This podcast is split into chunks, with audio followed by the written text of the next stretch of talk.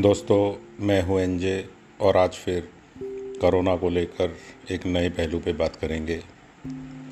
मैं आज सेंसिटिविटी यानी कि दूसरे के प्रति संवेदनशीलता, इस इशू को उठाना चाहता हूँ। आज फेसबुक पे कुछ पोस्ट में पढ़ रहा था और मैंने देखा कि कोई व्यक्ति अगर आज अपना पॉइंट ऑफ़ व्यू अपनी सोच, अपने विचार फेसबुक पर प्रकट करता है तो तुरंत बहुत सारे लोग एकदम से बेकाबू होने लगते हैं। बहुत ज़्यादा असहनशीलता का परिचय देने लगते हैं और उसको किसी न किसी राजनीति या दूसरी चीज़ों के साथ जोड़कर उस व्यक्ति को शर्मिंदा करने की कोशिश करते हैं, नीचा दिखाने लगते हैं। नीचे कुछ लोग समर्थन में आ जाते हैं, कुछ लोग विरोध में आ जाते हैं और देखते ही देखते जो एक पोस्ट शायद किसी ने अपने विचार प्रकट किए होते हैं, बहुत ही कसैला, बहुत ही विशैला और बहुत ही दिल को दुखाने वाला माहौल क्रिएट हो जाता है। मैं इसलिए कह रहा हूँ कि हमारी दुनिया जैसे पहले चल रही थी, हम जानते हैं कि हमारे एक दूसरे के साथ डिफरेंसेस थे, हम एक दूसरे की बातों को नहीं मानते थे, और ज़ाहिर है कुछ लोग हमारे दोस्त थे, कुछ हमारे दुश्मन थे, और कुछ हमारे लिए कुछ भी नहीं थे।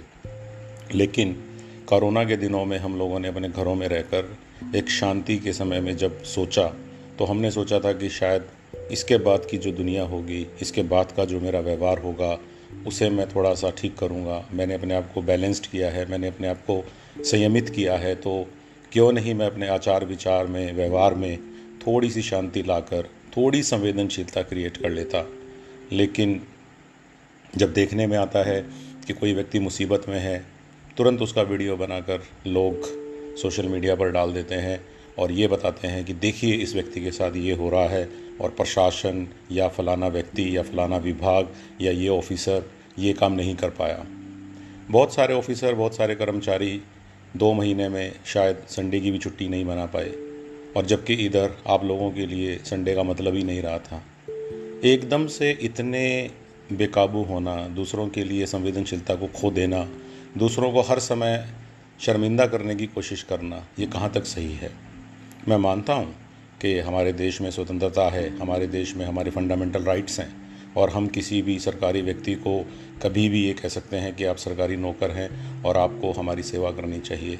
मैं उससे बिल्कुल भी मना नहीं करता हूँ। लेकिन उसका एक तरीका, उसका एक सलीका भी है, क्योंकि वो भी आपकी तरह, आखिर में इस देश का एक सिटीज़न तो है ही। जिस तरह की गरिमामय लाइफ जीने का अधिकार आप खुद के लिए समझते हैं, वैसा ही अधिकार उसका भी इसलिए नहीं छिन जाता है क्योंकि उसे सरकारी नौकरी मिल गई है। तो मैं संवेदनशीलता के ऊपर ही एक छोटा सा किस्सा सुनाना चाहूँगा जो शायद आपको पसंद आए। एक बार एक पोस्टमैन था जो एक मोहल्ले में चिट्ठियाँ बांटने के लिए जाता था।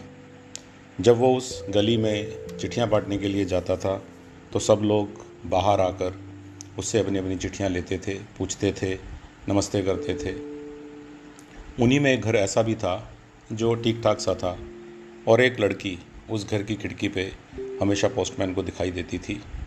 वो लड़की कभी भी सीढ़ियाँ उतर के या इवन बाहर दरवाज़ा खोलकर भी नहीं आती थी।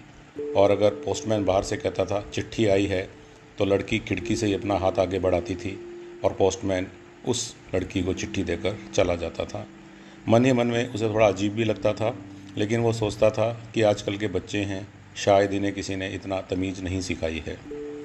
इसी तरह से एक दिन दिवाली आई। और दिवाली पर पोस्टमैन साहब लोगों से दिवाली लेने के लिए चले गए और गली के लोगों ने उन्हें तरह तरह के गिफ्ट दिए, क्योंकि आखिर में वो उनके लिए बहुत सारी खुशियाँ लेकर आते थे। ऐसे में उस दिन पहली बार ऐसा हुआ कि उस घर का दरवाज़ा खुला और पोस्टमैन साहब को एक गिफ्ट उस लड़की ने दिया कि, चाचा जी, आपके लिए ये गिफ्ट है। और उस दिन पोस्टमैन ने जो देखा, वो घर जाके बहुत रोया। और अपने ऑफिसर के पास जाकर कहा कि, सर, मेरा प्लीज़ यहाँ से ट्रांसफ़र कर दीजिए। मैं उस गली मोहल्ले में अब वापस नहीं जा पाऊँगा। ऑफिसर ने पूछा कि ऐसा क्या हुआ?